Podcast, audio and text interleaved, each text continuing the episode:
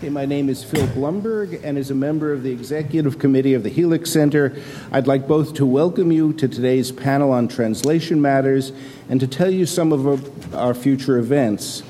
Our concluding meetings of, ni- of uh, 2015 will be held on December 4th, 5th, and 6th, and will consist of a series of roundtables presented in collaboration with l'Association des Amis de Passage Committee Freud. These interdisciplinary panels will consist of French and American social scientists, philosophers, psychoanalysts, and literary scholars discussing issues of religious and nationalist extremism, crises in identity formation, and failures in education. Roundtables for 2016 will include a February panel on the meditative state, a March panel on genes, computers, and medicine, and a panel on women and genius, which will be held in the spring. We hope you can attend all these events, and additional information about them and other roundtables can be found on the Helix Center website. Now I'd like to turn things over to today's roundtable moderator, Anne Marie Levine, who will introduce our participants. Anne Marie Levine lives in New York City, a poet and visual artist who began writing while touring as a concert pianist. She's the author of three books of poetry Euphoria, Bus Ride to a Blue Movie, and Oral History, as well as an artist's book called Recueil pour mieux sauter. Her work also appears in various journals and in anthologies such as Poetry After 9 11, Literature as Meaning, and Literature After 9 11. She has published essays on Gertrude Stein's politics, on trauma and art, and on context, and has received grants from the NYFA, Puffin, and Vogelstein Foundations for her work. She occasionally performs solo theater pieces based on her poems. She is as well a maker of box art, miniature paintings on wood, and digital prints exhibited throughout the country. Anne Marie.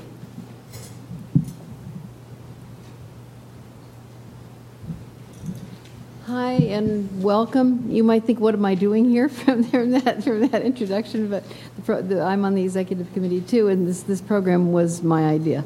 Um, so I'm going to read you essentially what's on the handout because sometimes people don't have it or they don't read it, and um,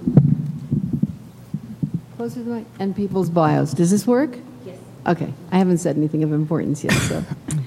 Um, so, why is translation, which formerly referred to a set of restricted technical procedures taking place between two languages, now widely understood to be the basis of all human culture? What is it about this dynamic principle of displacement, exchange, and creative renewal that also links it to the exercise of political power and the possession of linguistic literary capital? Why do some still consider it a necessary evil? While others regard it as a testimony to the rich diversity of human expression. Because its processes are so pervasive a feature of thought and experience. Still no good? Still closer? My God, sorry. Um, we must ask, on the one hand, does anything escape translation? And on the other hand, we must also ask, is everything ultimately translatable? Translation studies as a field has grown tremendously in the last two decades. This event will focus on translation as a psychic, aesthetic, and cultural phenomenon. We are extremely fortunate to have with us a group of celebrated literary translators and theorists of translation who work in different languages and across genres and periods. Their distinctive insights into this most significant and challenging enterprise will remind us of the countless ways we all live in translation and are subject to its elusive and reverberating implications. So I'll now introduce the uh, participants, and would you please raise your hand when I say your name so that people may identify you? In alphabetical order, David Bellos, thank you, studied modern languages at Oxford and taught French at the universities of Edinburgh, Southampton, and Manchester before moving to Princeton, where he is professor of French and comparative literature and director of the program in translation and intercultural communication.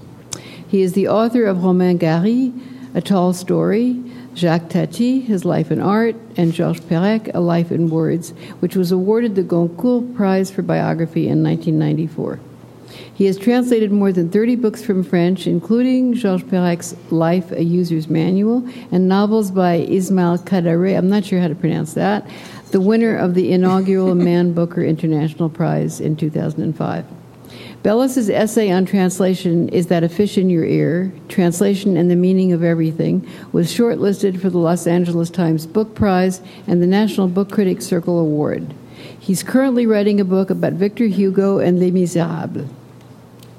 Bella Brodsky, thank you, is professor of comparative literature at Sarah Lawrence, where she teaches courses in world literature slash global writing, translation studies, autobiography, and literary and cultural theory. She's the co editor of Lifelines, Theorizing Women's Autobiography, a special issue of comparative literature studies on narrative and trauma, and author of Can These Bones Live? Translation, Survival, and Cultural Memory. A special issue she is co editing of Translation on Memory and Translation in Language and Culture is forthcoming in 2016. Additionally, she's published articles on gender in translation, translating theory, and cultural untranslatability. Suzanne Jill Levine translated Mundo Cruel, Stories by Luis Negron, which won the 2014 Lambda Prize for Fiction. Editor of the Penguin paperback classics of Jorge Luis Borges' poetry and essays, and translator of canonical Latin American writers such as Guillermo Cabrera Infante, Julio Cortázar, Manuel Puig, Severo Sarduy, and Adolfo Bioy Casares. She has received many honors, including NEH, NEA, Guggenheim, Rockefeller Fellowships and Grants, and most recently received the PEN Award in 2012 for Jose Donoso's The Lizard's Tale.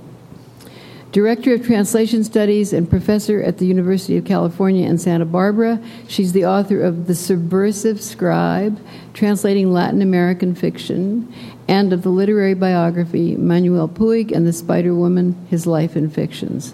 She's currently translating Eduardo Lalo's La Inutilidad for the University of Chicago Press. Mark Polizzotti. Books include Revolution of the Mind, The Life of André Breton, the collaborative novel S, Lautréamont Nomad, Luis Buñuel's Los Olvidados, and Bob Dylan Highway 61 Revisited. His articles and reviews have appeared in the New Republic, the Wall Street Journal, Art News, The Nation, Parnassus, Partisan Review, Book Forum, and elsewhere. The translator of over 40 books from the French, including works by Flaubert, Patrick Modiano, Marguerite Duras, André Breton, Raymond Roussel, and Jean Echenoz, he directs the publications program at the Metropolitan Museum of Art in New York. Michelle Woods, is the author of Kafka Translated How Translators Have Shaped Our Reading of Kafka, Censoring Translation, Censorship Theater, and the Politics of Translation, and Translating Milan Kundera. She's currently editing a book of essays on literature and translation, authorizing translation. She's co editor of a new book series for Bloomsbury Literatures, Cultures, Translation.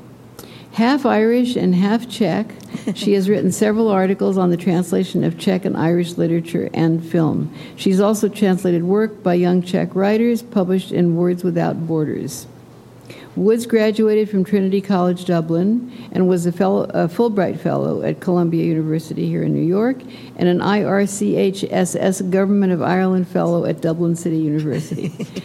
She's an associate professor of English at SUNY New Paltz, where she loves to teach as much dark and funny Central European literature as she can get away with. so, welcome. I'm going to ask uh, who wrote the description of our program to begin by amplifying a bit on that and telling us something about her own work and ideas. Thanks. Thank you very much, Anne Marie. Uh, I think this is a wonderful opportunity to hear people um, talk about something, as I did say in the description, that a lot of us take for granted and that many of us lament about in the sense that uh, much translation goes uh, by way of, how should I put this? Uh, there's a, there is a very well known book by um, a translator and translation theorist named Lawrence Venuti, and it's called The Translator's Invisibility. Uh, that's something that many people who um, are aware of translation uh, worry a lot about the extent to which translation uh, takes place sort of behind the scenes and doesn't get the credit that it deserves.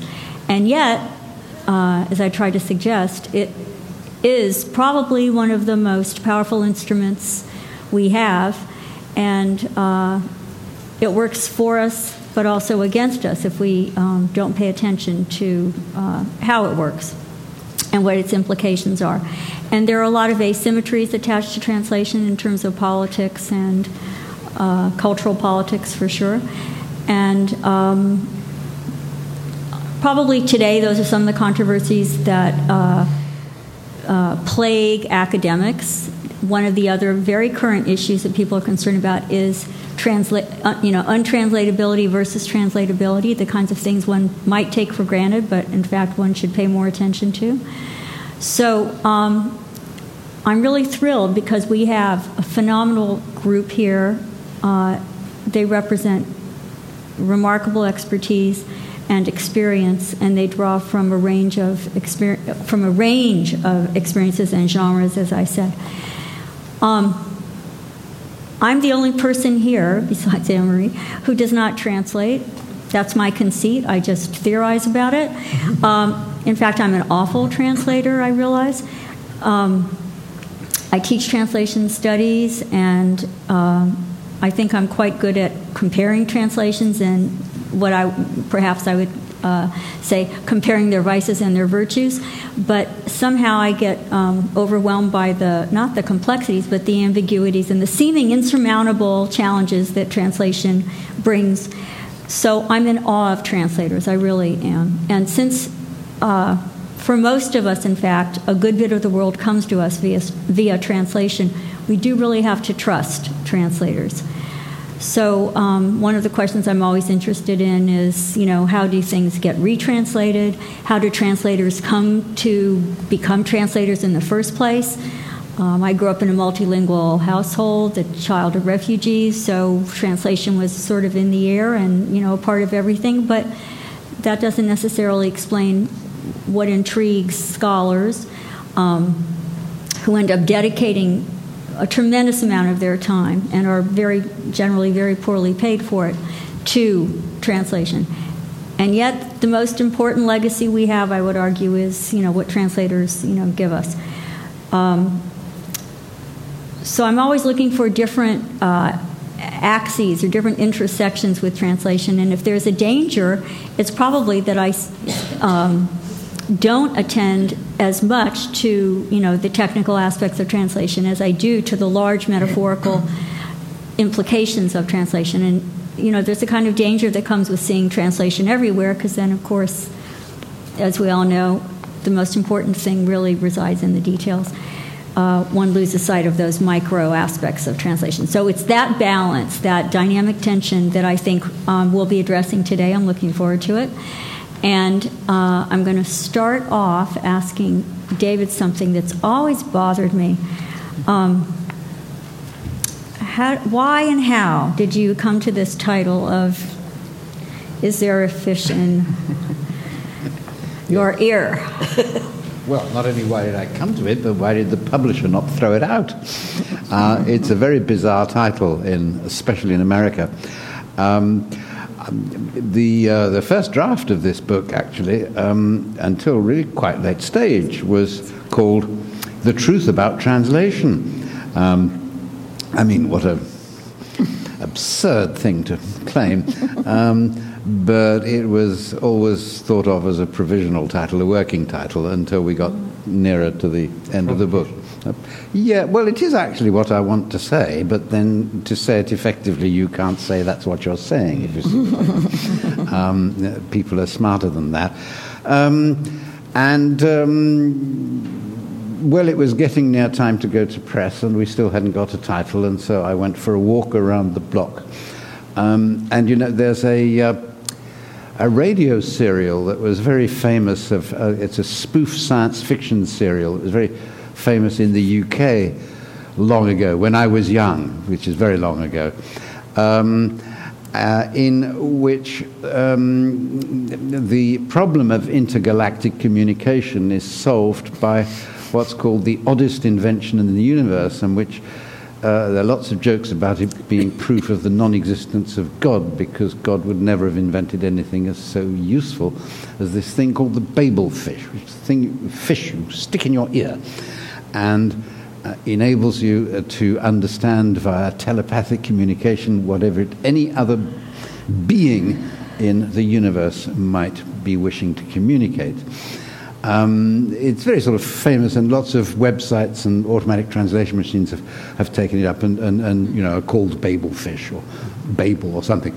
Um, and so it just occurred to me uh, that's the problem. I mean, um, it's a joke in the radio serial, but actually, lots of people think that that's what we need. That's what it ought to be. That we ought to have some device, some little key you switch on and it tells you, and then we could get rid of all these annoying people called translators and indeed all the approximation and difficulties that there are.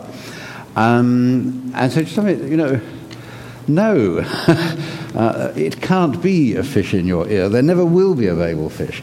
So that's how I thought of the title. You know, is that a fish in your ear? To which the answer, it invites the answer, no, it is not. It's a translator. And that's what my book is about. So that's how I came to the title. Um, uh, the, I was, this book was written uh, or was t- taken up initially by a UK publisher, and so that worked for the UK because everybody knows the Hitchhiker's Guide to the Galaxy. It works in German too, where the Hitchhiker's Guide is sort of part of the culture. Um, but uh, although it does have a cult following in the US, it's not nearly as commonly known. And I was really surprised that the US publisher, who happened to be British, uh, didn't actually know that about America and just kept the British title in the United States. So there we are. in French and in Spanish, it's called something rather different. Oh, that's interesting. yep. Could you? translation problem right there. Oh, fabulous. The, translating this book into French and Spanish was really interesting. I was exceedingly yeah. lucky to have a genius translator in uh, both places, and I would say that the French edition is, is definitely to be preferred to the English version. And how involved were you? Sorry? How involved were you? Uh, with the French one, very much. It was, um, I, I mean, he was in charge, but I, I, I, Yeah, well, I think you wor- worked on everything, and we worked out s- some of the games, and um, uh, so we, all, all the examples are reversed, if you see what I mean, and taken. Mm-hmm. So we found other examples in French to go from English to French rather than French to English.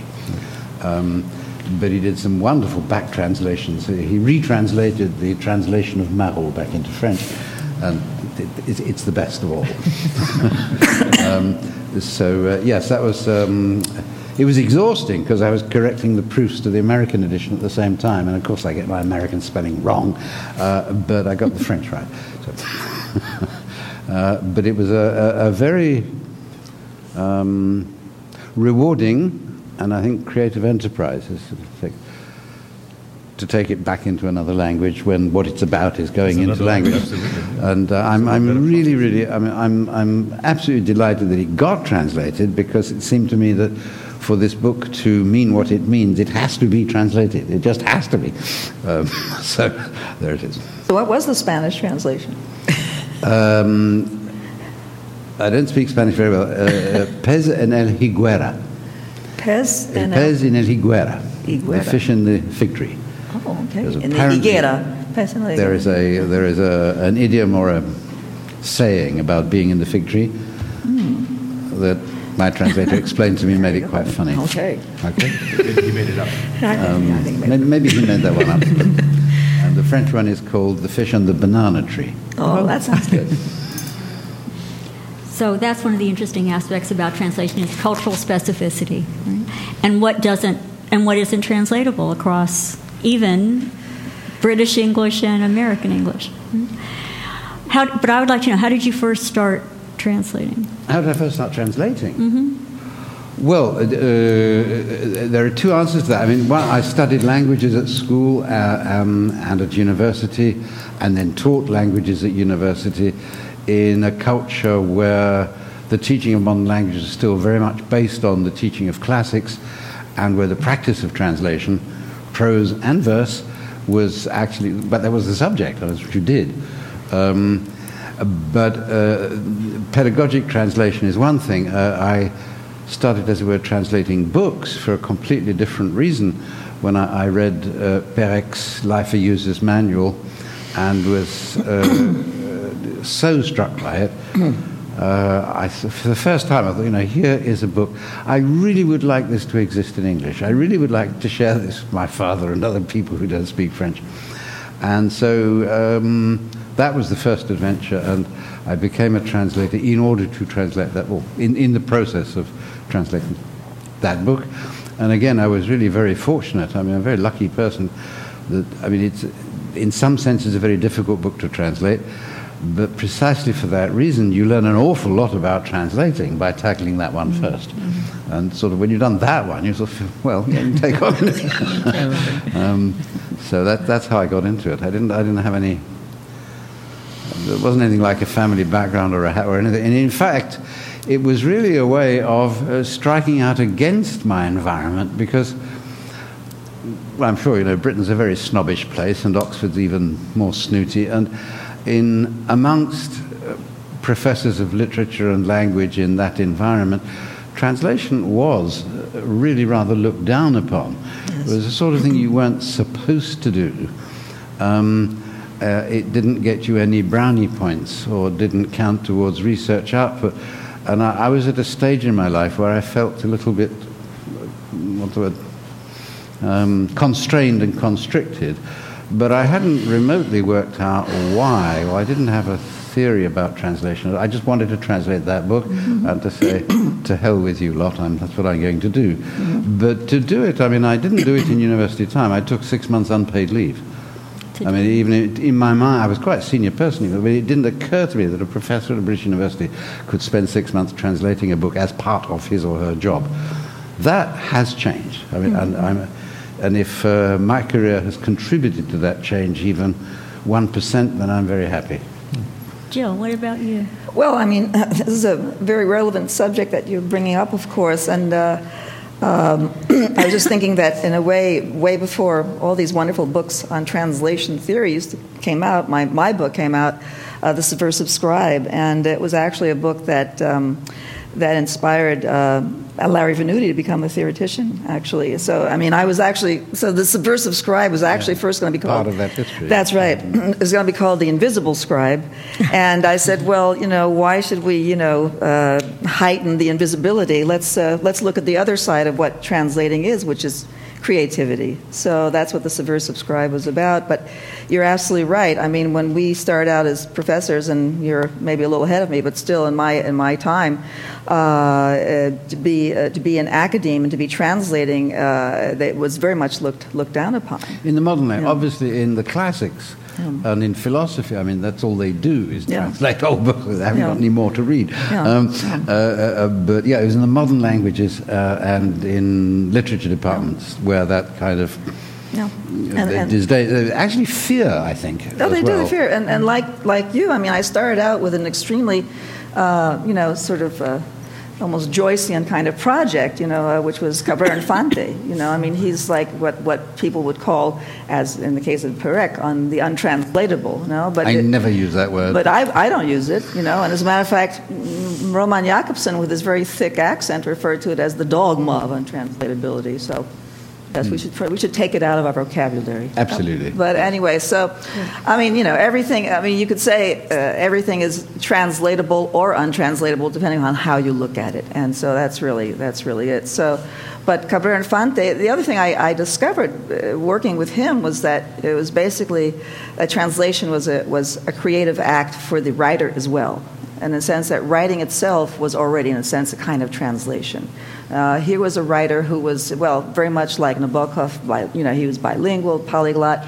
And for him, translating his, his very Cuban, I would say Havanan novel into English was an opportunity to uh, play with his ideas in English. So it was really, uh, the book became uh, truly a creation unto itself, the translation. And, and so, as you said, you know, uh, again a similar experience. You know, working with Cabrera Infante was like you know having a PhD in translation without having gone through a PhD in translation. So it was, uh, and uh, my first two writers that I worked with, um, him and then Manuel Puig, were just amazingly creative writers and creative translators. So just working with them was was truly uh, you know an amazing an amazing process, and that's why I wrote my book, The Subversive Scribe, to show academe precisely how creative translation was, and also how scholarly it is. I mean, it's, it's a scholarly act, it's a creative act, and it's, it's, it's really at the center, at the core of all literary discussion, truly. Well, well, it jolly well should be. I, I must say that, um, um, you know, I don't see, say anything bad about translators in my book, and on purpose. So I'll say something bad about them now. Well, I mean, there are most some, translators aren't as good as us. uh, no, that's right. There, there are some really awful ones out there. There are a lot. I was just doing some work with my students last week uh, on uh, Charles Dickens' Great Expectations. And I looked at the available French translations of Great Expectations that you can get to download onto your Kindle. It's a crying scandal. I mean, the French do not have Charles Dickens to read. It's absolutely awful. There are bits missed out.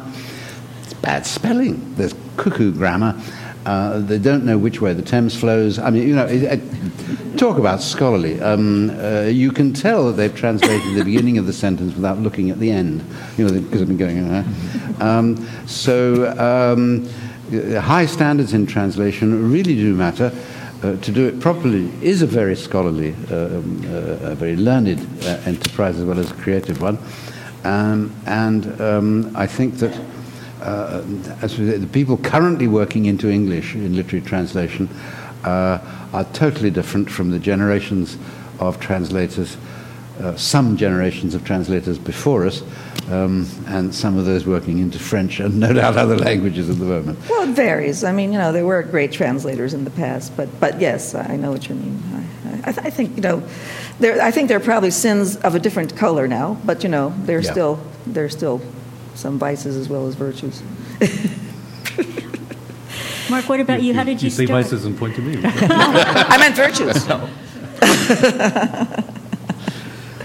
How, how did you start translating? Uh, completely by accident. Um, I was 17, and um, I was living in Paris for a year between high school and, and my first year of university, and um, taking courses at, at the University of Nanterre. Uh, you know, as this little sort of kid among all the third-year college students, and I happened to uh, become vaguely friendly with the professor of this one class, um, and he had us read on the uh, on the syllabus this experimental novel. It was part of the tel quel movement at the time. This was the mid '70s, and it was very fashionable. It was this Right. sort of post Joycean, post Finnegan's Wake, highly experimental kind of literature around people like Philippe Sollers and Roland Barthes was a member of it, and Derrida was a member. You know, sort of that group. Well, there was this one novelist who was much much less known, named Maurice Roche, and um, he was uh, on the syllabus.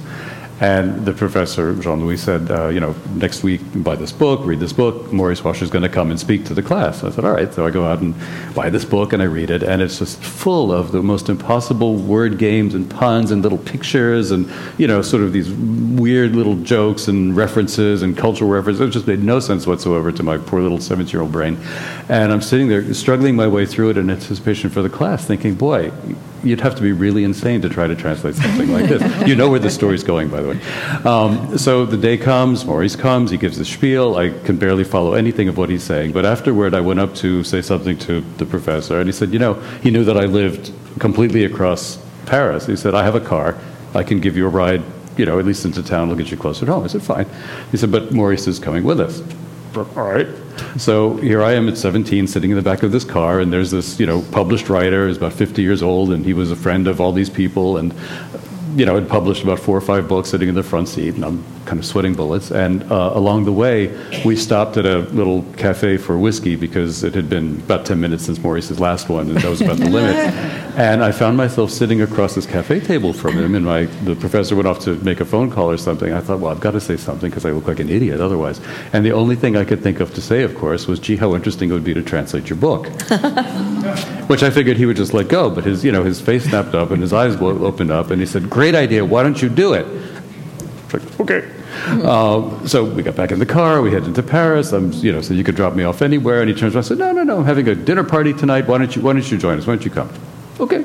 So we go to his apartment, and there are Roland Barthes and uh, you know Philippe Sollers and Julie, and uh, Julie Kristeva and all, all his pals uh, eating eating fried chicken off a paper plate. I'll never forget this. I'm watching television. I thought, hmm, this is what intellectuals do when they're you know when they let their hair down. But. Um, but he kept coming back during the course of the evening and saying, "So you're going to do it? You're going to translate my book?"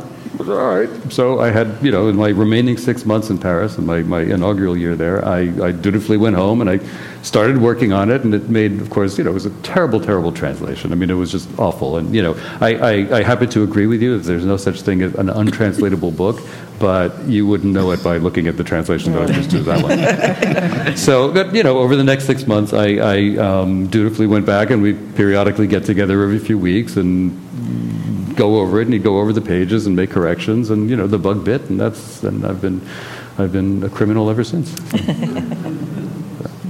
That is a great story. Um, and you don't teach.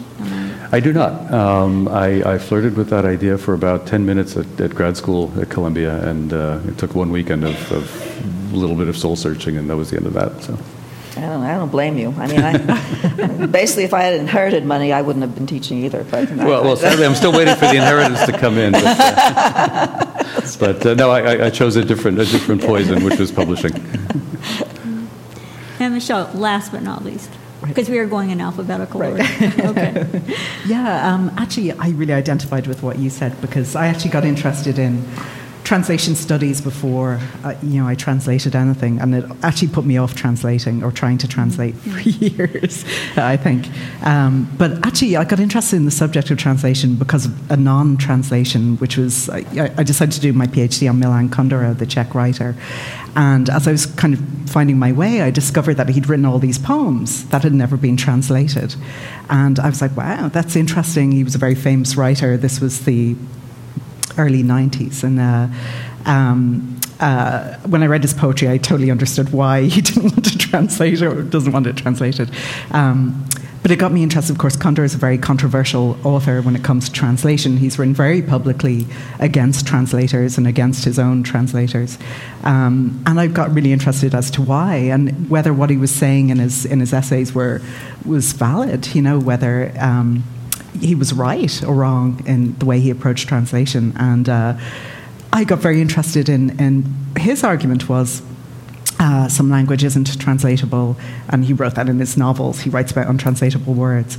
But he's really interested in what is translatable. And for him, it was a certain aesthetic style, a certain, you know, uh, in his case, syntax, punctuation, uh, and uh, repeated words, you know, important words in passages and through, through books. And so that's how I got interested in translation, and I wrote my PhD on it.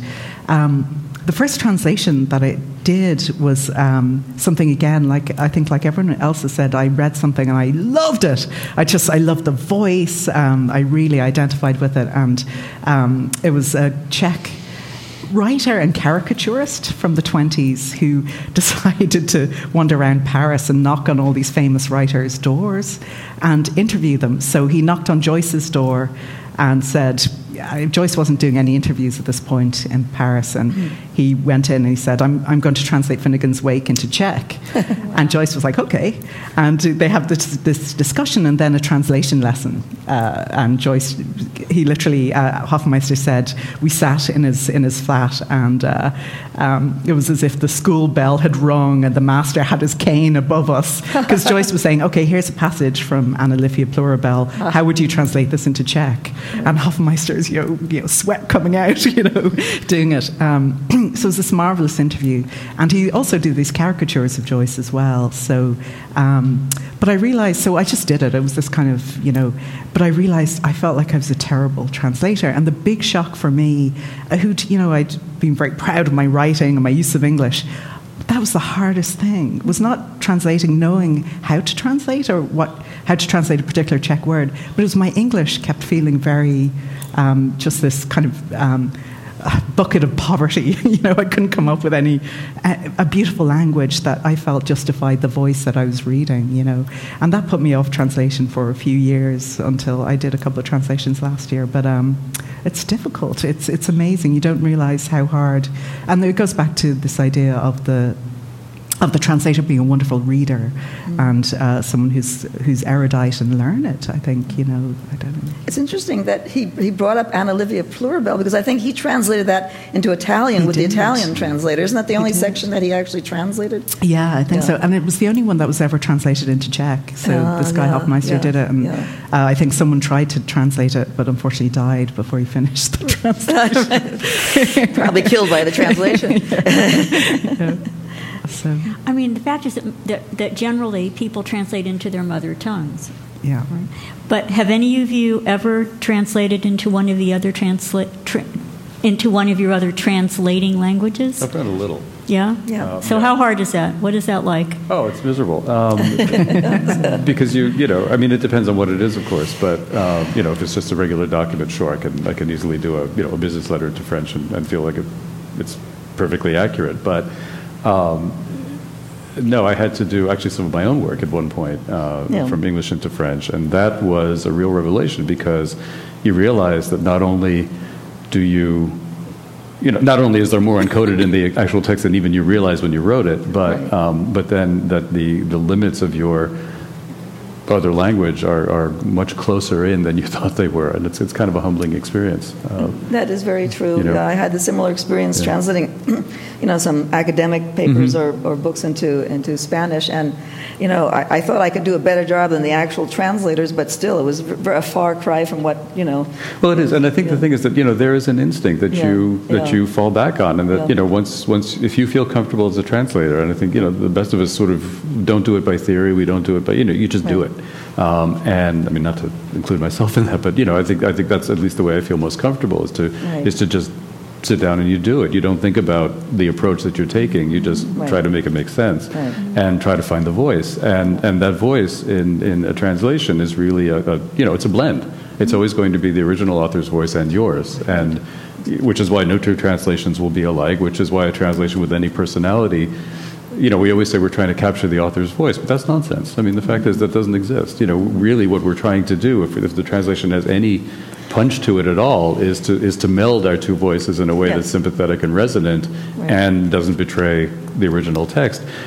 But just to sweep around to what I was saying, you, you know, it's very hard to have that unless you're really, really bilingual, but almost like from birth, mm-hmm. you know, mm-hmm. maybe Nabokov, mm-hmm. um, you know, it, it's, it's uh, or, or Beckett, you know, or someone like that. I mean, it's very, very hard to, and even Beckett, yeah. uh, it's very hard to have that kind of instinct, I think, in, in mm-hmm. another language, no matter how well you've learned it. You can, you can, you can have it for the, you know, in, in terms of the listening capacity, mm-hmm. and you know, and then retransmit it into your native tongue. But, mm-hmm. um, but I think it's very hard to do it in the other way. I think translators have musical ears, you know, the really yeah. good ones. And yeah. so, I mean, and I think that there's a way in which there, as you say, it's a very intuitive knowledge of language, but I think that. Uh, you know, some translators are, you know, even though they're not native like Spanish or mm-hmm. French or whatever, they that they really have a talent because yeah it's a, it's just sort of like uh, you're like a musician in some mm-hmm. form, I think. But uh, but I, I understand what you're saying. I, I can think of very yeah. few. I mean, I'm yeah. sure that there's more yeah. you, you, that you can think of. Uh, I can think of very few who really can go in both directions mm-hmm. equally well. Mm-hmm. Um, yeah, I, I mean, our conve- uh, yeah, the demand in English for very natural flowing. Uh, text is, is, is, is very high at the mm-hmm. moment. It's our convention that you only translate into mm-hmm. your so-called mother tongue, your dominant tongue, or your tongue language of education. But that's not always been the case. I mean, the history of translation is full of really important examples the other way around. I mean, right. the very first translation of Homer into Latin, which is the first translation in the Western tradition, was done by a Greek slave, not by a Roman. Um, mm-hmm. And I mean, our, con- our whole tradition of literature, literary translation has for hundreds of years is L2 translation, translation mm-hmm. out mm-hmm. rather than translation in. But in the English speaking world of the last century, that's changed. But um, the people that it, it, it, this situation is really acutely difficult for are writers in smaller European and non-European languages where there is no established culture of translation into English, where there just aren't any um, English translators. And so, you know, if you're a Bulgarian short story writer, you're almost obliged to learn English and to put up sample translations of your own on the web. And of course, everybody laughs at them um, because, you know, they're not native English. Uh, um, but how else are they going to get to here? How else are they going to get out and beyond? And into German, too, there's quite a lot of L2 translation by uh, writers in Central Europe for whom German is the interlanguage. Um, so I think we should be a little bit more, um, a little bit easier about people writing in English even though it's not their native tongue, because without that, there are, there are many parts of the world that just aren't going to get a voice no, no, in no, one go. Not faulting it, and, and I don't think what you said contradicted. What I'm saying is that, you know, I don't know that, I mean, I think the translators here are bilingual. You could write, you could do a translation into Spanish that would be more than respectable. Well, you could do one some, into French. So could I. writers but I don't know that it would have quite that level of, of, of a finesse that we like to bring into, into, I mean, into well, our but think of writers who, I mean, I think English actually has been pretty receptive to writers, foreign writers writing in English, and I mean, think of well, Conrad, you know, I mean, uh, and, and and many others, and and you know, his, his people would say, well, Conrad is unreadable, but just the same, No, not at uh, he's published. I think he's very readable, but he wasn't, tra- but he wasn't translated. Nabokov in particular was Yeah. hostile Well, was a to phenomenon. Conrad on grounds that he couldn't write English. That's right, that's and there's a real rich irony, you know. That's right. A, a Russian slagging off a Pole for his bad English. Yeah. Um, yes. Yeah, no, no, no, no. Nabokov, yeah, he was. Well, he really he was very uh, misogynist when it, when it came to the famous woman translator from of, of, of all the Russian literature. Oh, Constance Garnett. Constance Garnett, Garnett. yeah. Yeah, I mean, he, uh, the, yeah, he, you know, the handmaiden idea really got very heavy in his hand on that one. Yep. Yeah. Not a very generous man. No. I, I have a question, if I may. Inter- Can you hear me? No. Now we Now, can. okay. If I may interrupt, what um, what about experimental writing, which you mentioned as your as your as your first my- my choice? baptism so of fire. Yeah. There are there is a lot of experimental writing, probably in every language.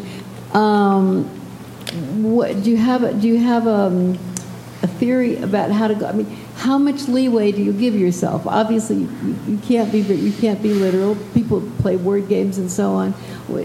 Can you say something about that? And the other thing, which is related, is that uh, Beckett, for instance, did a lot of his own. Godot was written in French. He, I'm sure he translated it himself into English, um, and he helped in the German translation. But there were a lot of puns and and word games, and he changed them for the different languages so they would rhyme and they would work and this and that. What do you think about all of that? how far he's doing his own work, but how far would you go in a difficult Are work? you, you, you're looking You, specifically- anybody? Well, you. She's looking at you because you're, you're a nice-looking fella.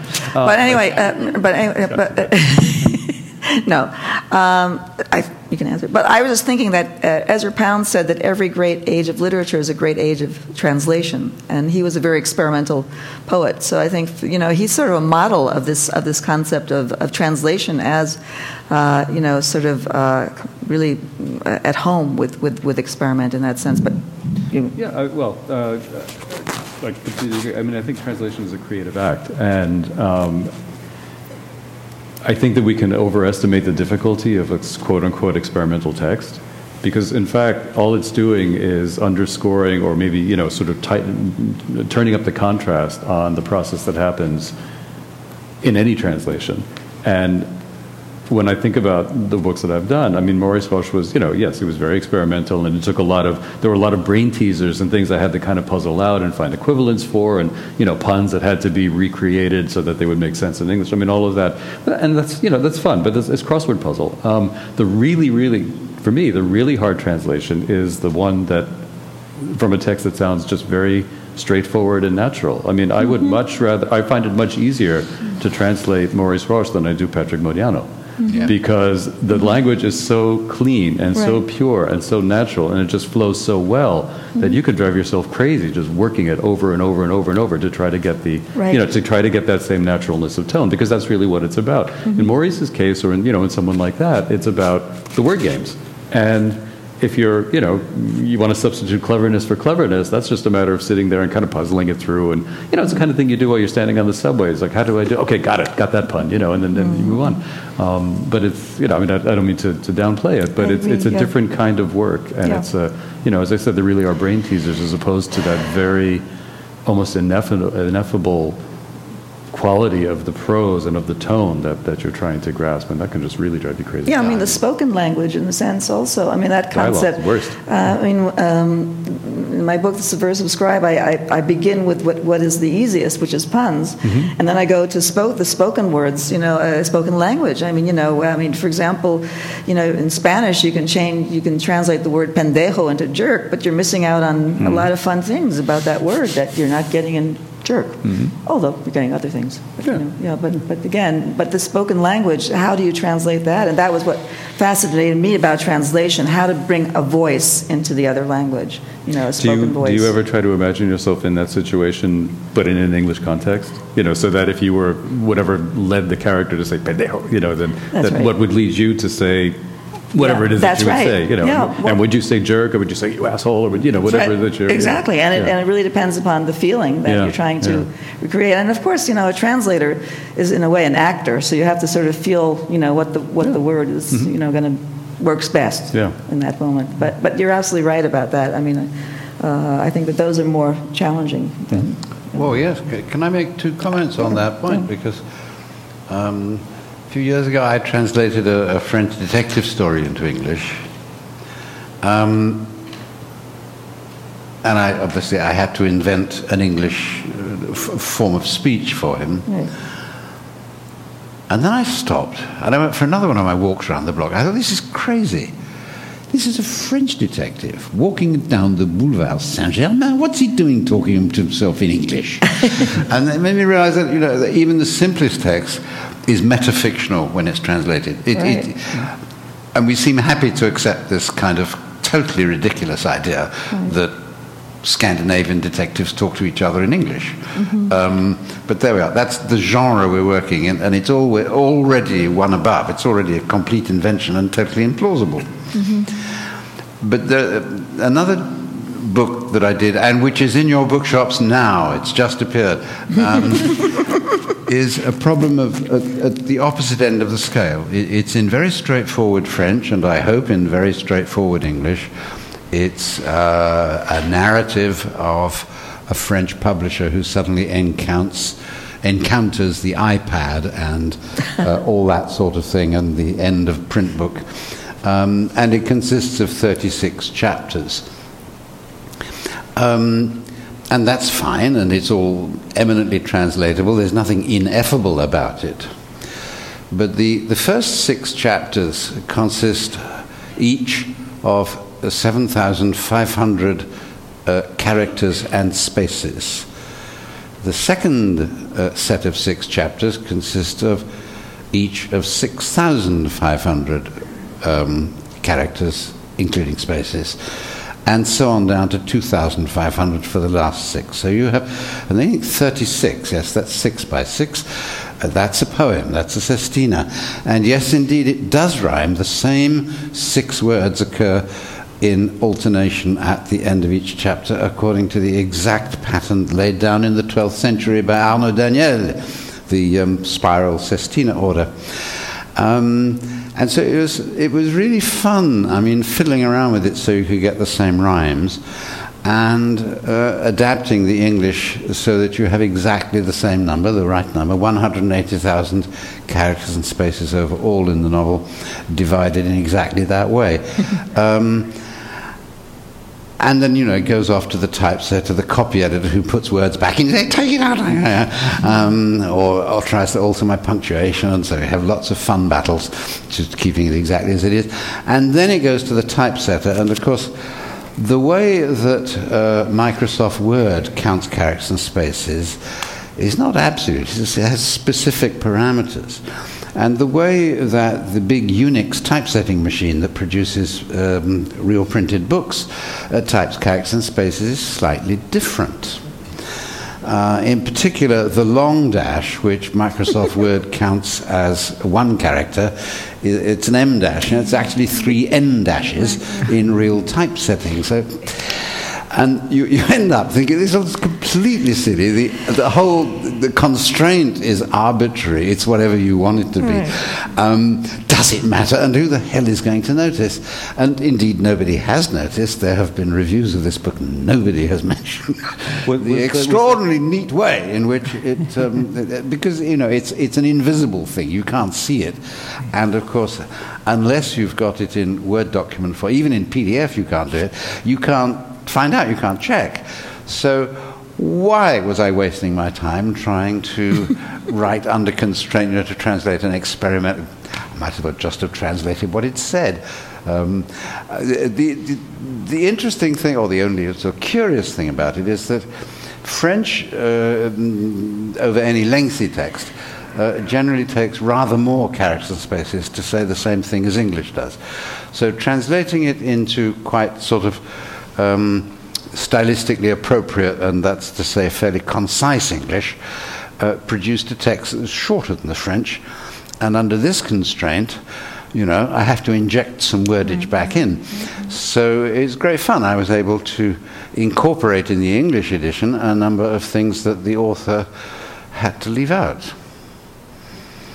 But I think this is what's interesting, what fascinates me is listening to this as a literary scholar is that, you know, and what's increasingly interested me in, in my work as a, as a scholar is thinking about what translators do and their kind of awareness of form and how that is innately connected to meaning, right? And in, in everyday reviews, the reviewer is going to talk about the characters, the, the plot, and so on. And, and I think, especially in the Anglo American world, which is very very into kind of realist fiction at the moment and very kind of you know naturalistic sounding prose and there isn't that awareness of well actually something more is going so there's something deeper there's a texture to this to this novel or to this poem more so in poetry but not in a novel you know mm-hmm. people aren't prepared to think about that but I think you know when you're looking when you're studying what translators do it gets really interesting when you see it's always the problematic bits of the text that you go hang on something's at work here and what choices the translator made you know uh, and sometimes bad translations can be as revelatory as good translations, right? Yeah. Because where they've gone wrong or something seems really awkward, there's something interesting happening and there's, there's, there's a wall there that they've had to try and overcome. And that's where you get into some of these interesting parts of the, the the structure of the novel, the texture of the novel, um, which is something that I, I, always try and teach in my classes because students are so used to wanting, they want a book club type class where they talk about the characters and themes right. and, you know, but you're trying to get them to see that great literature, there's always more to it than that, right? There's, there's, there's, something, there's something working at a deeper level and that's what translators have to really get. A good translator has to really get. And I think euphony and sound and so on is so important to that. Well, I think it, it also, you know, I, I think the first question that you have to ask yourself when you're trying translating something is what you know what is the what is the list and what is the, the order of priorities of, of what's important you know and it could be humor it could be you know in the case of this that there were exactly a certain number of characters and spaces on a particular page. You know it, it really could be any number of things. It could be the you know the strict meaning it could be uh, you know a technical definition. I mean it's any any number of registers and the thing is that no one text even stays in that register. It, it's going right. it's constantly moving uh, you know from, from from register to register so that you're always trying to identify what's the primary thing that I need to convey in this particular passage or this particular sentence? Um, you know, what's the conceit or what's the what's the effect? And and then keeping sort of following it, you know, and, and, and constantly keeping track. Yeah, um, right. one of the most difficult things to translate in some ways is parody, in the sense that parody presupposes a shared, you know, a shared convention. Mm-hmm. So you know, if you're you know, if you're making fun of something, but you know, or, or, you know you're referring to it, and people aren't aware of what you're referring to, then it's, it's hopeless. And that was what some of the problems I encountered, like for example with Manuel Puig, you know, uh, uh, the, the Argentine writer who, who basically uh, his his books are written in Argentine to the sense that yeah, and and it, the tango is, is, such an important referent, and uh, and also the humor is created by a certain campy relationship with all this material. So you you know if you if you repeat the exact words of the tango, the English reader is going to say, "Well, that looks like bad poetry. What you doing there?" You know, so something else has to be done to make that parodical relationship. Uh, So, so yeah. what did you, Would you- would you let base on? yourself- rhythm Well, you see now, they see now I got some good questions here. Oh, Would you, Okay. would you let you, to, to, to cope with that? Would you let yourself Well, uh, stoop to a footnote? Uh, uh, well, I didn't stoop to a footnote. you Uh, did stoop to footnote. I did not stoop. Oh, you did not. Okay. Uh, there was no stooping. No. Because it's, very- it's very odd. I mean, it, it, in English literary publishing, you know, footnotes are, are banned. I mean, you know, the publisher will say, well, can't do a footnote. But I mean, into German, into French, it's quite common to have explanatory or expansionary footnotes that help you with that. Well, because French and, and German are just so scholarly, they have to have footnotes, you know. but I don't know. Anyway, but uh, for example, you know, Boquitas Pintadas, which was Little Painted Lips, which actually could have been translated as Little Painted Lips, but at the time we thought Heartbreak Tango was much better because it really captured the feeling of that world, you know. And so, uh, but in the case of Manuel Puig, it was sort of interesting because, as, as everybody knows, he was such a film junkie that not only was his frame of references tangos and popular lyrics, but also all these wonderful, you know, campy Hollywood films. So we sort of mixed and mixed in some of that material, Mm-hmm. and so you enabled the reader to understand that there was a whole era that was being referred to in a, in a sort of both nostalgic and, and sort of campy way, you know, and, and, and also funny, of course, funny and tragic at the same time. But I think you were able to, we were able to recreate that world by expanding the context, as it were, to his other areas of references. So that was one example. I'm wondering what, uh, you know, because when I've been working in the archives, what really opened up translation for me too is how much power editors had. Uh, so a translator, in Kundera's case, he- the stuff he blames his translator for was actually his editors, right? So the translator would hand in a text, and the, one of the editors, she just went, she, the sentences were too long, so she just literally went through and made the sentences shorter. And I wondered what experiences you you have had with uh, editors, and whether that really makes a difference to how a translator. You know, Well, I can say one thing. um, which- which this I- gentleman's an editor. Uh, well, yes, I'm, I'm speaking from both both sides of my That- mouth. that's here. right. Um, but as, a, as my translator hat on, um, I had an interesting experience because, uh, you know, with Modiano winning the Nobel Prize, all of a sudden all these publishers are, are, are publishing his work. And I just did uh, three of them this year, three of his books. And two of them are published by separately by an American house and a British house, same translation, but two, two different houses. And they both edited separately and they which is which is something that I hadn't really run into before. Normally speaking, one would take the lead, and then the other would just simply copy the plates and you know sort of deal with the Americanness or the Britishness, whatever. But in this particular case, because high-profile author, um, both uh, both houses are editing or have edited separately, and you end up with this two sets of not only comments and things that people pick up, but also two sets of vocabulary because you know a flat becomes an apartment becomes a flat, and then an elevator becomes a lift, and you know all of these things, and that you know fine, I can I can I can deal with that. I mean, it seems funny to me because that's not how I speak, and I I do pay attention to the rhythm of a sentence, and apartment is not quite the same as flat, you know, but um, but you know one one one can manage. Where it really became interesting were the expressions and just those little nuggets of language that you don't even think twice about as being specifically American, for example. And and the the British editor would constantly, who was very good, um, and you know really went through it extremely carefully and was very respectful, but would come up with these things, you know, with this thing. Well, you can't say that. It's like, well, why can't I say that? Because you know it's American. Nobody's going to understand. Um, I think a big one was um, uh, a Black Mariah which actually surprised me uh, because uh, yeah, yeah, I didn't, I didn't know that. Um, you know, so we, we constantly had to sort of find these equivalents, and and then that led me to go back sometimes and make changes to the U.S. edition because obviously I wanted them to be as close as possible. Understanding that there are just going to be certain differences along the way that you can't get away from. But if there were things that would work in English that they decided really had to be changed for the British one, but I could make it work in, in, in the US edition as well. I'd sort of go back. So there was this constant back and forth. Um, you know, how powerful are editors? It really depends on the on the house. And I think uh, more the, the question more is how sensitive are editors? And that, you know, you can you can luck out wonderfully and have these great editors who really understand what you're trying to do and will catch you on things. I mean, let's face it, you know, no text is perfect, whether it's your own writing or whether it's a translation. So I'm, I'm very, very grateful for editors who not even talking about you know mistakes or you know you mistranslated this word. It's Just like this doesn't sound quite right, or I'm not quite sure I get this, or you know this could be tweaked a little bit more. And then there are others who just run roughshod, and you know those you have to push back. I'll second that. I love my editors. Yeah, I love mine. them. Uh, I'll even mention them. I have some wonderful people uh, making the things I've translated better. Uh, Dorothy Strait in the US and Mitzi Angel in the US, though she's now back in Britain, and Guido Waldman in the UK and Katharina Bielenberg. Are they, I don't know how these people are born or come to, but these are people who can read a page with a pencil in their hand and find glitches that I, you know, these aren't things that I d- did in a dash. you know. And they're usually right. Every now and again, uh, I disagree with them. Uh, so I, I think uh, th- they are few in number. None of them work for Routledge. Um, Right. I take, I take it you have.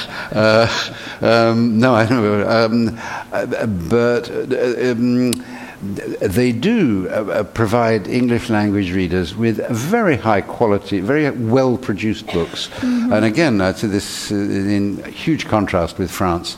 Uh, French books are not copy edited, full No, stop. no, they're not edited. They're not edited. So it's not a question of the power they have. Uh, the publisher has all the power. The publisher has the rights. The publisher can publish what the publisher wants to. The editors are the interface, and they are the best of them are really uh, wonderful handmaidens to the producing, you know, to, to making something smooth and, and so forth. Yeah, but I think Um, it also goes back to what you were saying before about the, the stature the translation has acquired, in, at least in English or the English language, uh, over the last few decades or however long it is. I think that the sensitivity to the editing of translations has also increased in the publishing industry. I mean, I've certainly found it in the days that I was in trade publishing, where you know it, it was taken as seriously as as a text produced in English. And if you're fortunate enough, you know, as I was to work in a place like Random House or Weidenfeld and Nicolson or Knopf or, you know, or houses that actually value and publish translations, their editors are also expected to, to bring that same kind of care and sensitivity.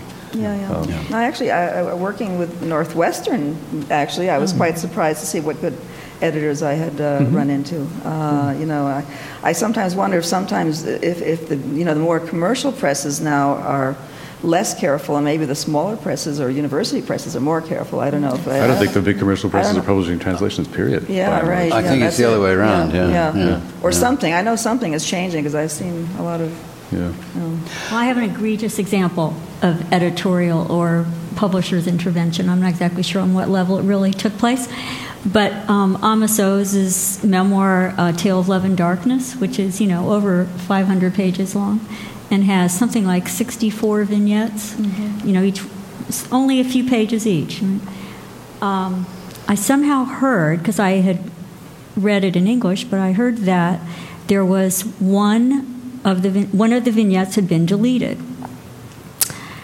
So I was very curious about that, hmm. and my Hebrew isn't good enough to, you know, I mean, I, I could easily go and find the Hebrew and then figure out numerically, but I went to the French translation, which is my strongest language, and I find the one that's missing. I read it. I'm very mystified by why it's been expunged. And I figured that there must have been some political explanation. You know, that made a lot of sense to me. But then when I thought about it more carefully, it, it, didn't, it really didn't make any sense. And it's a metafictional chapter where it's a nonlinear narrative anyway. The narrator who's talking about his life, you know, I mean, it's not the narrator, it's the autobiographer, talking about his life, sort of steps out of the story and addresses the reader directly and says, you know, hypocrite lecteur, essentially, you know, I know that you're really, uh, in some salacious, prurient way, interested in figuring out whether all of this is true or not, and you're probably lifting up every rock to find out, you know, did this happen or did this not happen and all that. Let me just tell you, that's not the point of this story. You know, there's truth and there's truth, and you should be attending to what I'm writing and not to this other stuff, you know, because Israel is this tiny country and everybody knows everybody. So he just wanted to, you know, disabuse them of whatever, uh, you know, fantasies they may have had about discovering something. It made no sense to me why they would delete that. And not only that, not only did they delete it, but then they renumbered, and you're talking about, you know, over 60. covered it over as if they'd killed somebody, covered it over with dirt. There was no sign of it. So if you were reading the translation, you had no idea, at least the Anglophone translation, that they'd even done this. So I wrote to the, you know, I emailed the, uh, I emailed the translator first, and then he completely, you know, he just sent me to the publisher, and I asked the publisher, well, you know, what is this about, and why did you do it? And is it only in English? Because I know it's not in French. He said, well, out of all, out of the 25 languages in which this book has been translated, only in English, both the British and the American editions, was this chapter deleted. This tiny little chapter for five pages. So I asked, well, was it for financial reasons? That doesn't make any sense, you know. No, not at all. It's for cultural reasons. What kind of cultural reasons? You know, Americans aren't very sophisticated readers. They always want mimetic, real life, you know, stuff. They won't know how to understand this. They won't know what to do with this. They'll be totally confused. They'll be alienated. And since Amos Oz has a very high critical, you know, high critical acclaim in the United States, but he's really not popular, we're trying to really bring him in. We want the market to, you know, recognize him and appreciate him. So we decided to just strike it, and that way, you know, we're sure we'll get the kind of reception we want for him. Mm-hmm. I was mystified. And I mean, not just, but so shocked by that. So then I started to think, I bet it happens more often than not, only you don't know it. You know, the crime is mm-hmm. committed, but how do you know? There's no evidence left. What do you think? Is this more common than one might imagine? Well, I mean, I guess the you know the, the, one of the great classic examples is Kafka. Um, yeah. You know, in, in, the original translations, there were a number of elisions and a number of adaptations yeah. made to make it more palatable to um, to English language audiences, American audiences. But I think you know the the thing is that there's also um, you know, it's. I mean, I, I, don't defend it, but I, as a publisher, I, I get it. Uh, I, I, don't understand that particular episode. I mean, that to me seems just in terms of what they're trying to do and making the book more marketable sounds stupid regardless. Um, you know, but that aside, let's say that there were choices that were maybe a little bit more, you know, understandable, or a book was way too long, need to be brought, up, whatever. Um, you know, you can argue it both ways, but I suppose that the publisher's um, real intention when you first bring out an author who is not known, um, which is not the case of us. Uh, but let's say a first book by someone that you know what they want to do is is impose this author, make this person known, and so it, you know the, the cynical way of saying is well they just want to make a lot of money and you know on the back of this author. But I don't think it's really that. Um, I don't think it's quite that because no publisher, no literary publisher takes on an unknown foreign author thinking they're going to make a fortune. I mean, you know, they, they know better. It's not that's not what they do. They do it because they love the book and they love the author and they want to make this person known in, in the to, the, to an English language audience. And so, misguided or not, when these elisions or whether these changes are made intentionally. And I was waiting for the punchline of your story to be, "Oops, we, we forgot a chapter. We completely, you know, which which happens, which happens." Um, but let's say you know, in cases where it's actually intentional, um, you know, I, I, think it actually is done with with all the best will in the world. Now, it might not be the smartest choice, and you know, as I said, one can argue it both ways, but but I don't think it's done with any nefarious intent, and it's certainly not done for, you know, they're not going to save any money on those five missing pages. exactly. uh, what they're really trying to do is to make an, make an author who they really do believe in work in, in, English. And it could be smart, it could be not smart, it, you know, that, that depends on the publisher. Yeah. Um, two things. Uh, um, it used to be much commoner than it is now. Yeah. Translation contracts are now legally binding that it is a full translation, and publishers, by and large, legally bound to the holder of the head rights to produce a full translation. Yeah. And these kinds of things don't happen. Most cases would have to have the permission of, mm-hmm. of the author or his representative. Right. But uh, the actual tradition of translation into English uh, is not like that at all. Les Miserables, you know the thing on Broadway? Um, uh, in its standard US and UK editions from the beginning of the 20th century to the 1990s, had the great essay on the meaning of the Battle of Waterloo, either completely omitted or in an appendix at the back. For the obvious reason that you know, English readers know who won the Battle of Waterloo. Um, uh, I mean, it completely changes the shape of the novel, but that was the Miserables you had to read, and it was done on I should say, well, I suppose we'd now call them ideological grounds, but it just seemed like common sense at the time. Um, that, you know, you don't really want to bore British readers with a Frenchman's essay on who won the Battle of Waterloo. um, you know, the rest of the book is exciting enough.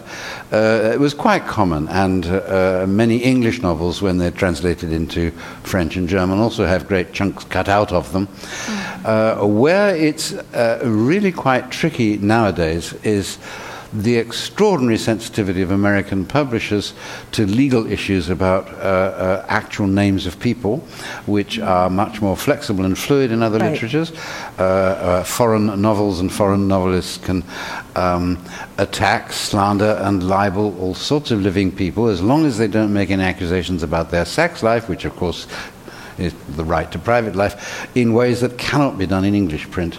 And uh, quite a lot of foreign novels have to be carefully amended to uh, conform to US and British legislation on, on, on libel. But this is also a problem with biography, for yes. example. I Yeah. mean, you know, I- oh, I- yes, yes. With biographies yeah. of uh, European writers, read the English version. Well, I mean, when I was writing the biography of Manuel Puig, for example, I had to change the names of certain people. Yeah. Mm, so Yeah. So, I mean, because, because the laws are different, these things do get amended when they cross from one to the other. Did, did you ever have a case of having to change names in a book that you translated? Uh, Fiction? um, well, Because I did. You did? I did. Yeah. Um, I've had lots of problems of that sort this time. I'm not free to talk about now. but I can't remember, actually. but yeah, no, it's a constant worry. It's a constant worry. Um, And, and you mentioned something which also really is interesting about uh, Les Miserables. I mean, uh, the, the question of, of adaptation is also a problem of translation, really. And uh, of course, immense pr- uh, changes happen uh, to literary texts and, and when they go into movies or Oh, of plays. course, and. Yeah. that's, but that, that, and, and I think people should look at translation in, also in that light.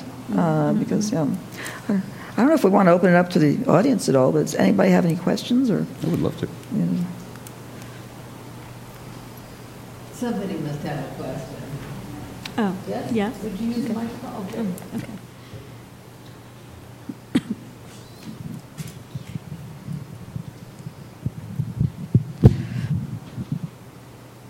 First of all, first of, my name is Henry Earl.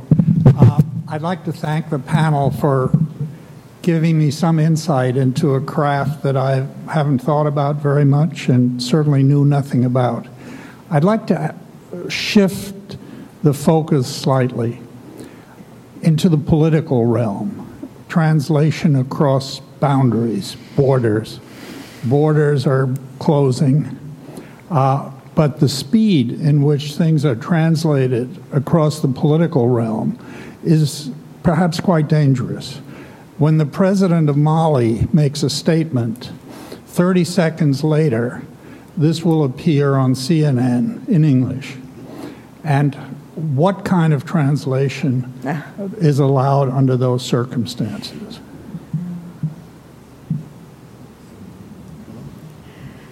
I mean, just you know, political translation is not my not my strong suit, but um, but it's almost more interpretation. That I mean, what kind of translation is allowed at the UN? You know, uh, you mean, have no. you have. Um, you have people who do simultaneous interpretation, sometimes of very sensitive political statements, and they need to be, I would say, in the best of cases, you're talking about someone who is informed enough about the world situation, about political situations, to be able to represent, at the very least, the substance of what the president of Mali said to the English speaking world in a way that is accurate. Um, of course, the other thing about you know media now and, and CNN and other online things is, I mean, of course, like everyone else, I've been following the news for the last week on the on the Paris attacks, and every day when I go in, you know, there are updates and sort of revisions, and you know, so it's not a it's not a fixed thing. It's it's it's very fluid. Unlike um, at least until very, very recently, unlike what we do, which is literary translation, which until the advent of online publication, you know, you did it, you reworked it, you revised it, you, you edited it, you went through the whole thing, and then it was typeset and printed. And at that point, it's more or less written in stone.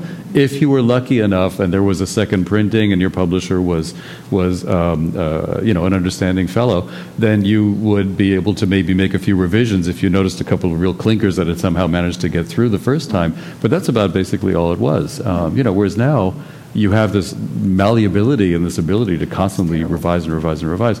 So, you know, to answer your question, I suppose in the best of all worlds, someone who knows what they're, you know, knows what they're hearing, understands what they're hearing, is able to convey what they're hearing, mm-hmm. but also has the ability to, to kind of understand the gist of it and kind of get the, the, the, the, the essence of it forward. Yeah.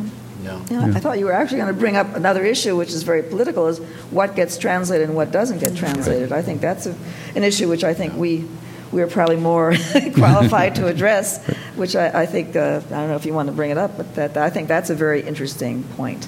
Uh, for example, uh, there was a time in terms of Latin American literature, and there's some fellow Latin American and Spanish translators amongst us here, so I don't want to say anything that's incorrect.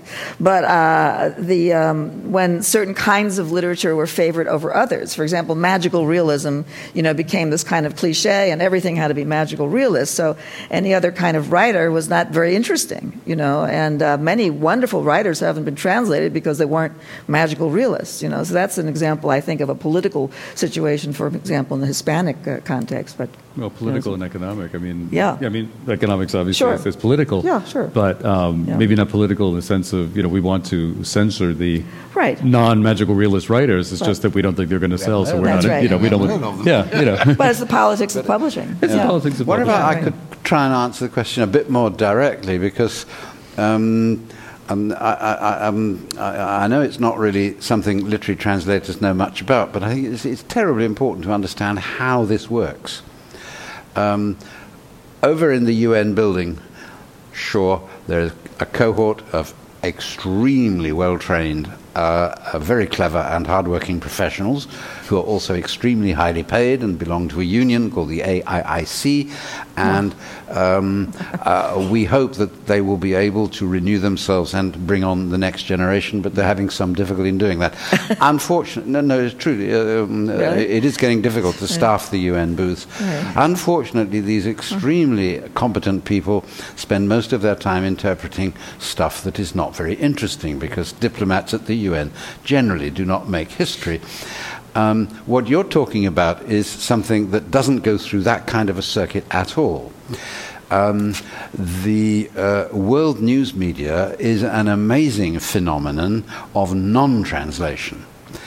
Um, that is to say, the president of Mali makes a statement, a journalist reports it, and it goes through the wires to one of the six global news agencies that exist AFP, PA, UPI, uh, the Deutsche Nachrichtendienst, and one other, I have forgotten the name of a, a Latin American one. And oh. instantly, and there it will be reissued by people who aren't translators, indeed wouldn't think of themselves as translators, but who are journalists working on one of the six language wires. Global news is circulated in six languages, and not really anymore to local news media, and all this happens in the blink of an eye, so that his statement appears in Farsi in Tehran and in Mandarin in Beijing and in English over here. You said within 30 seconds. Actually, it's six seconds is the lag. Uh, it's the generally accepted minimum lag. Oh. Um, uh, and I don't know whether to say it's marvelous or it's terrifying because in a way, it is marvelous that there is no cohort of translators translating the news. Mm-hmm. The journalists are, all, all, the people who work in these offices have the local, la- I mean, they have the language of the place they're in, and they have one of the six international global languages. They hear in one language, they give it out in the other without thinking, um, you know, just straight. And that's how it then gets retranslated through these six pivot languages into all the other news languages of the world. Um, yes, things can go wrong.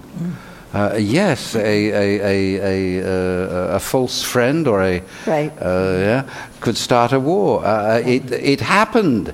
In any case, the 1870 war between France and Prussia was sparked off by a mistranslation right. of the word adjutant. No. No, and if you want, I'll tell you the story. But anyway. those bloopers are great. I, I, there was once a list in the paper of, uh, of all these UN bloopers, like you know, Jewish jurisprudence became Jewish prudence. And things like uh, of course there are bloopers. Of course mistakes happen. Whether they happen more in the transfer between languages than in the stumbles and m- muffs people make when speaking their own language, because they do. Um, I mean, you don't have to look very far to think of people who, claiming to speak English, said the wrong thing. Um, I'm not sure. I don't know whether you could ever measure that, but you know, it mustn't just say it's a problem of translation. It's a problem that actually communication is forever fraught with misunderstanding and uh, misperformance and mis, mis, mis somethings. And I, I don't know that we would necessarily want to say that the people who are doing this are not translators. I mean, they might not be professional translators Well, they don't want to that that's call how they. themselves translators no, and that's they get paid probably not how they being make their. well, there's that, uh, and not, not how they make their livelihood. But the fact is, as you said, they take it in one language and put it out in another because they're used to working between two languages all the time, and probably, although not to say mistakes aren't made, but are probably better placed and better versed to give you a slightly more accurate, at least paraphrase of what it is that they're what it is that they're uh, taking and interpreting because they, that- they live that's in the situation. That's what they're following. That's yeah, the, yeah, that's the you know. story they're following. The only time actual translators get involved in the news is when some international star journalist, like uh and what's he called, Anderson Cooper.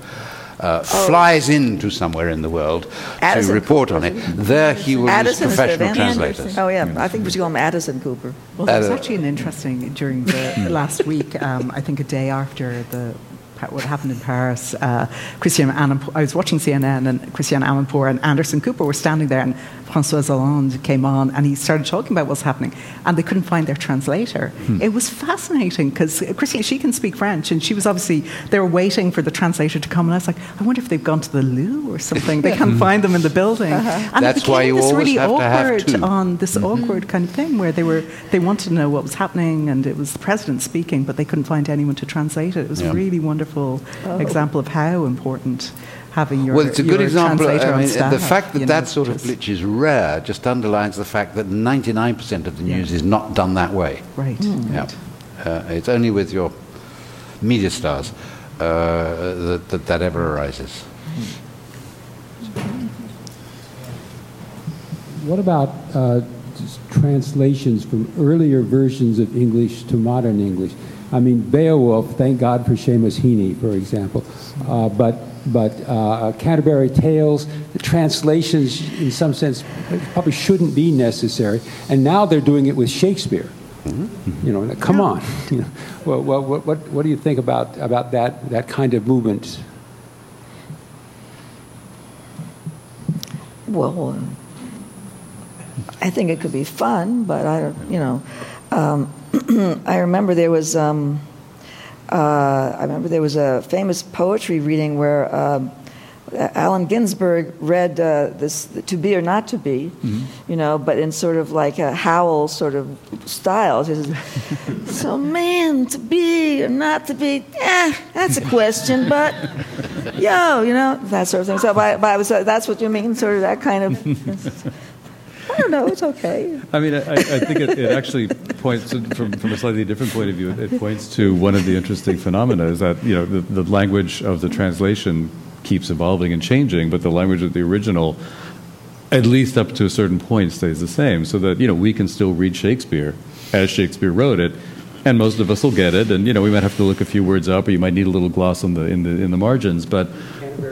And the Canterbury Tales, you can, you know, I, I read it when I was in college, and you know, you, you, manage. Uh, Beowulf, maybe not quite so much, but you know, but um, but the translations of Shakespeare into other languages or or of, or of uh, Chaucer are going to constantly evolve, and it's the same thing back. You know, if you try to translate. I mean, Montaigne is a, you know is a great example. Of course, Montaigne's French now is moving slowly further and further away from contemporary French. Although most French, you know, educated French people can read it in the in the original.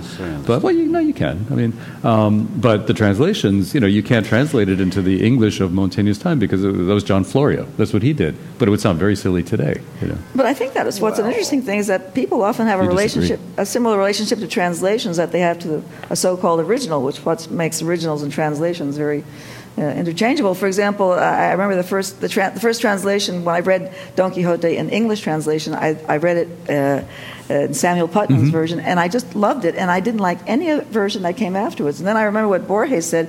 He, when he was very young, because he lived in an Anglo-Argentine house, he actually first read uh, Don Quixote in English, and we read it in Spanish. He thought it was a lousy translation. so I mean, you know, it's like a very it's a relative thing. Yes, anyway, I, I, I, I heartily sympathise with that. Yes. no, Yes, I think. Um, he's a little Nabokio, a little like Nabokov. No, so. no, no. I think, I think, I think it is true that uh, the, the translations in other languages can make alive texts from past ages um, in a way that is very difficult and, and contentious to do in the source languages. And uh, I, I, I know German students read Hegel in English translation. It's, it's actually easier because, you know, um, the, because translation is always up to a point explanatory. And uh, particularly with philosophical texts, translations always have footnotes too. So it's actually easier for the Germans to read Hegel in, in uh, English than in German. And up to a point, it's true of Freud as well. Um, But is that because the English is evolving? It's not so much because the English model, it's because the distance that translation gives you allows you to clarify. And, of course, it's translated later on. It's always later. Um, so uh, I, I have absolutely no problem with Beowulf and Chaucer and Shakespeare translated into modern English, but I know other people do. And if they do, we'll learn French. And you know you can do you can get the same effect by reading in French of, of, of, of making it present. Um, the really contentious one, though, that might interest you is the translation of the Torah into Hebrew. Uh, that's a yeah, it's a, it's a, project that's been going on for the last ten years. Uh, causing a great deal of uh, conflict and disagreement, and people hot under the collar as to whether you can translate biblical Hebrew into modern Hebrew. Um, and it divides Israel. And um, I think it's fascinating because there, the, the, well, you can imagine the issues are even more complicated than with Shakespeare or Chaucer. Yeah. And, and the distance, and the distance much longer. Quite, yep. I think it's also interesting knowing what the translator's intent is when they take the translation. I mean, Heaney's Beowulf, which I'm really glad I had to teach it for a few semesters, and uh, you know, compared to the Beowulfs I had to read, or the Be- I do not even know what translation was, and when I did it, but it was very easy to teach. But Heaney had a political project going on with his version of Beowulf, right? That he was very aware that he was a post-colonial subject coming to this great work of English literature, and he really wanted to open up the idea of this kind of hybridity in English English British identity, uh, and even keeping some Hiberno English words in the translation and so on. And I think once you know what Heaney's up to doing it, um, you know that makes it more interesting because it's obviously it goes back to this idea of the translator as a reader, as an interpreter, as an explainer of the text. It's not it's not the, the true Beowulf. It's it's Heaney's Beowulf, you know.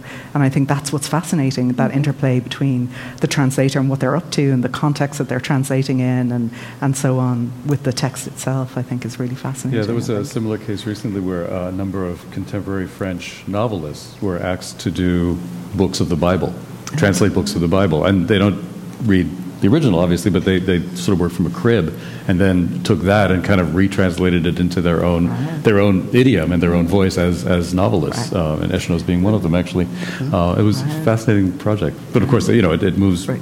light years away from what we tend to think of as, as the Bible. But it, it's a great exercise. Hi, thanks. This was this is really interesting. Um, I have a question. I'm not sure how to articulate it, but I was noticing reading your brief bios that several of you are practicing translators also involved with biography, um, either of authors that you have translated or. And I'm just wondering, sort of, if you want to say something about the dynamics there. I mean, is is working on someone's text making you know you're entering into their lives somehow and need to really get at it in another way, or did the biography come first and then you felt like you needed to translate more of their work? Just some thoughts on that, I guess.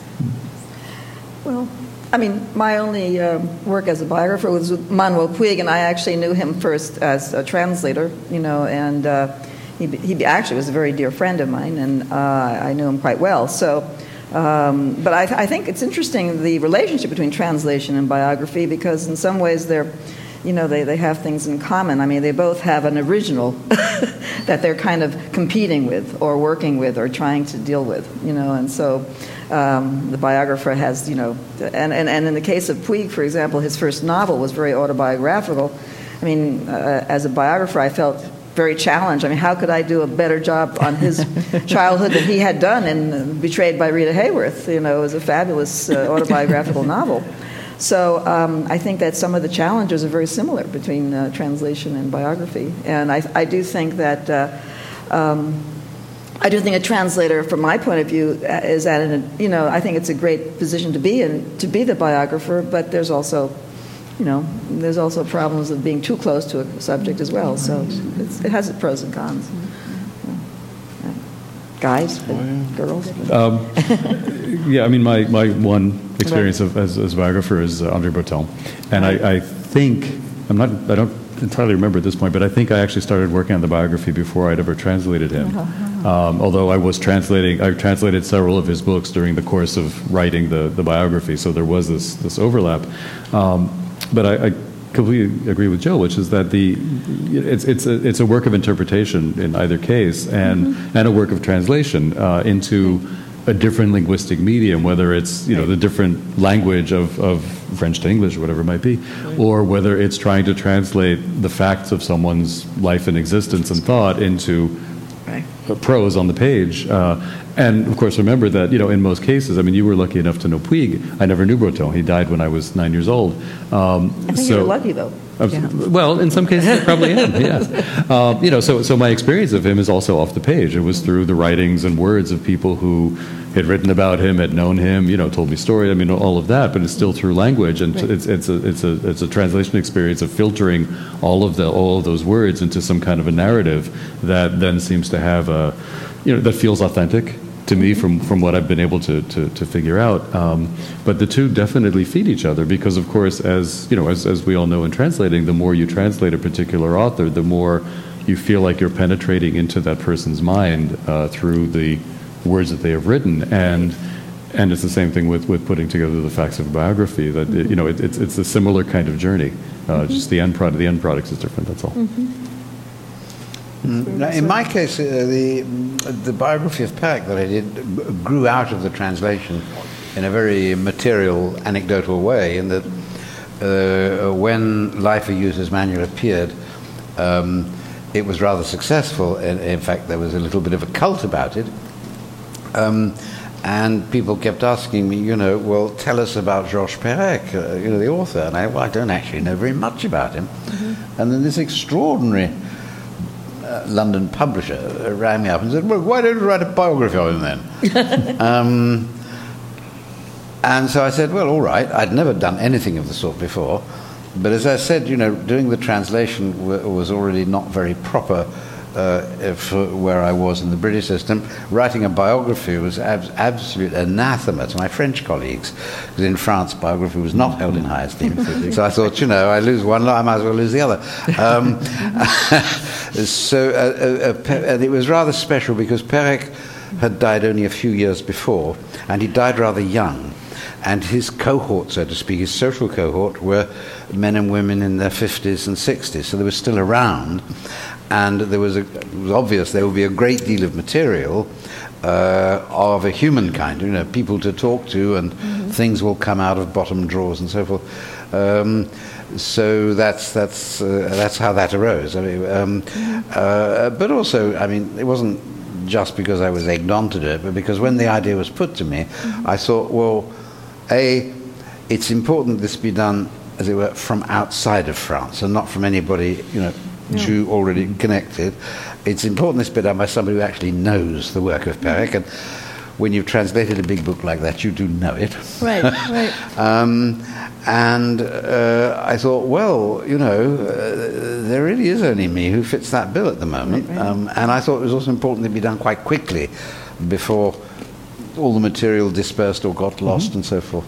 So that's how that arose. The other biographies I've done have nothing to do with my work as a translator, but that, that first one did. Um, And I think somewhat the impulse to translate and the impulse to write a biography can sometimes also be similar.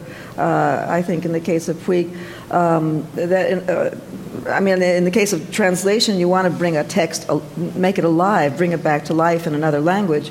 In a sense, you want to somehow resuscitate Yeah. a, a person. And I mean, obviously, Perec had died so young, and, and Puig had also died tragically quite young. So, Yeah. and there was a way in which I don't think he was actually totally understood. So I really, there was a way in which you really You want to do put it right. Yeah, Yeah. yeah. So there's the impulse is uh, pretty strong, I think. Yeah. There's Yeah. also an interesting new phenomenon, which is the biography of translators. Yeah. Right, Barbara Wright, the book on Barbara Wright, Oh, and Michael yeah. Heim, and you know, so sure. and how much that gives to kind of literary Yeah. history, I think, is really interesting. And, and Yeah, Michael Heim was. That ought to be of a new genre, yeah, the lives of the translators, Right. because we we know a little bit more now, but not a lot. I mean, Yeah. there, there's a whole encyclopedia of lives of translators to be read. Maybe you're right. well, God forbid if they do mine. Hello. Hello, my name is Alex Zucker. I translate from Czech.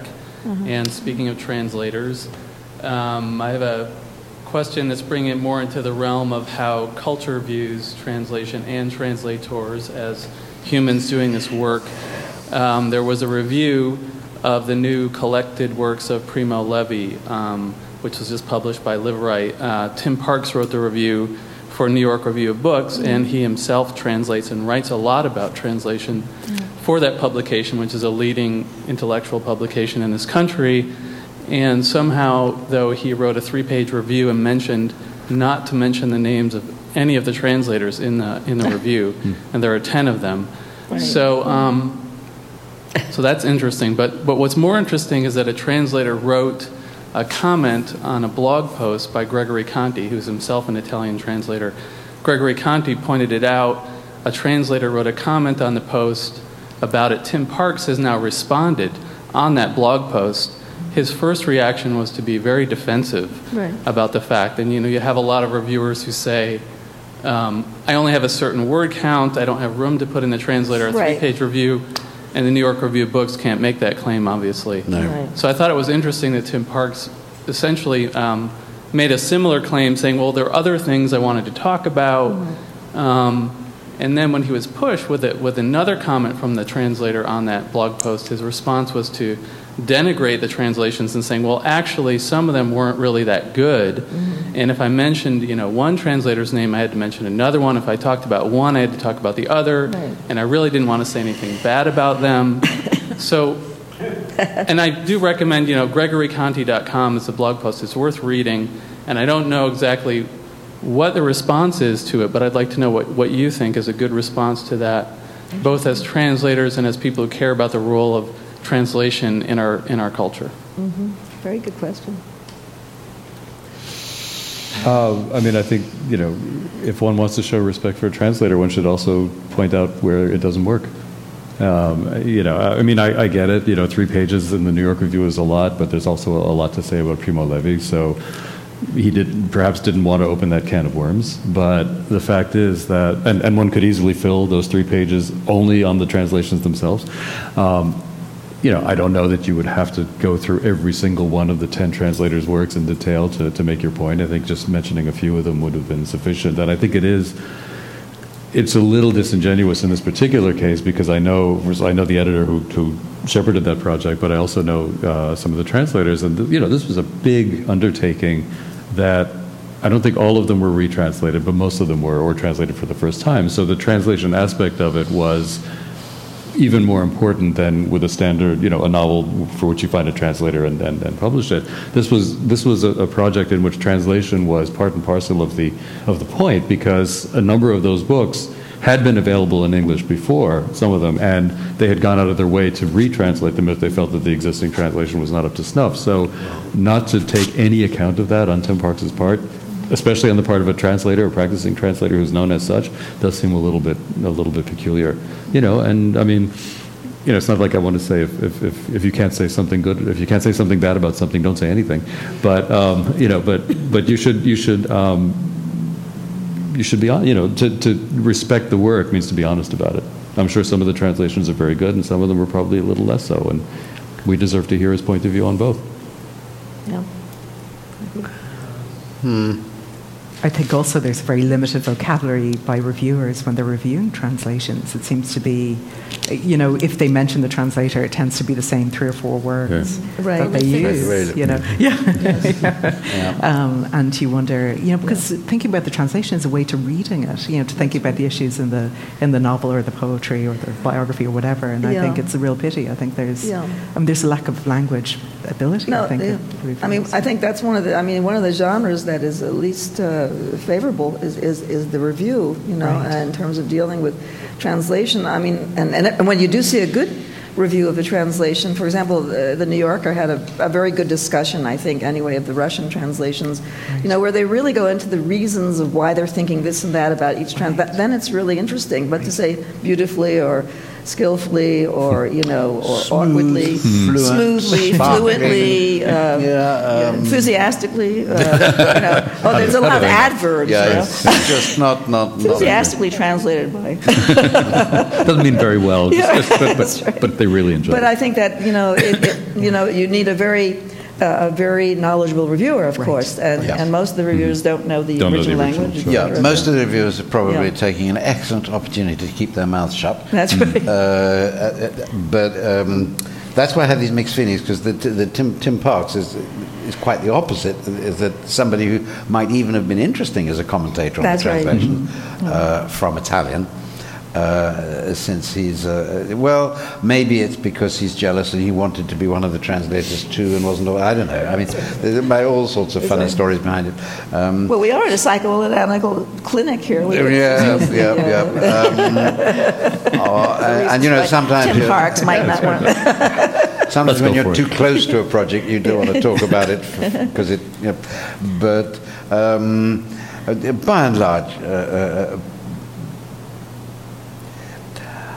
I am pleased when books that I've translated are read as books and not as translations. I mean, they get reviewed by people who just take them for what they are. Well, and I, that's great, of yeah. course, I'm very vain as well, and I'd love them to have a paragraph at the bottom pointing out how brilliant the translator is. Yeah. But it it actually detracts from the Yeah. main point when you get a good review of a book. Um, it's not that I assume all readers are allergic to translation. It's it's that it switches the tone or the uh, you know the mm, um, you know what the review is actually doing to get people interested That's in the right. book. So I, I, I speak with forked tongue. I feel very mixed on this. It, it is. Yeah. It's very true. I mean, I, I remember once. Uh, you know, John Updike never mentioned, except in certain cases, the, the, the translator. But I remember, I remember feeling extremely flattered when he when he reviewed a translation I did of Bioy Casares, where he talked about the style and quoted sentences. I said, "Oh wow!" You know, I was sort of like the little mouse under the. Uh, Look at that! You know, it was just felt wonderful. Yeah, no, It's very nice when that it- it is Very true. I mean, we, we kind of complain about the, you know, the, the, the little adverb that we get, you know, the, the, the really the fluidly, but but when you get down to it, thank goodness for that, because normally speaking, if it's just a passing mention, that means all is well. When they do talk about the translations, nine times out of ten, it's if, in any detail, is to go into how bad it is and all the mistakes you've made. So, you know, with, with very few exceptions. So in a way, I just assume It's I'll, I'll go a with it fluidly. It's a mixed bag for sure. Yeah. Yeah. Um, I've, I've been informed that we're coming to the end of our time. So unless somebody has something really um, that means a lot to them, I think, um, I think that's it. And thank you. Anyone? No. Thank you very much. It was a really great program. Thank you for coming.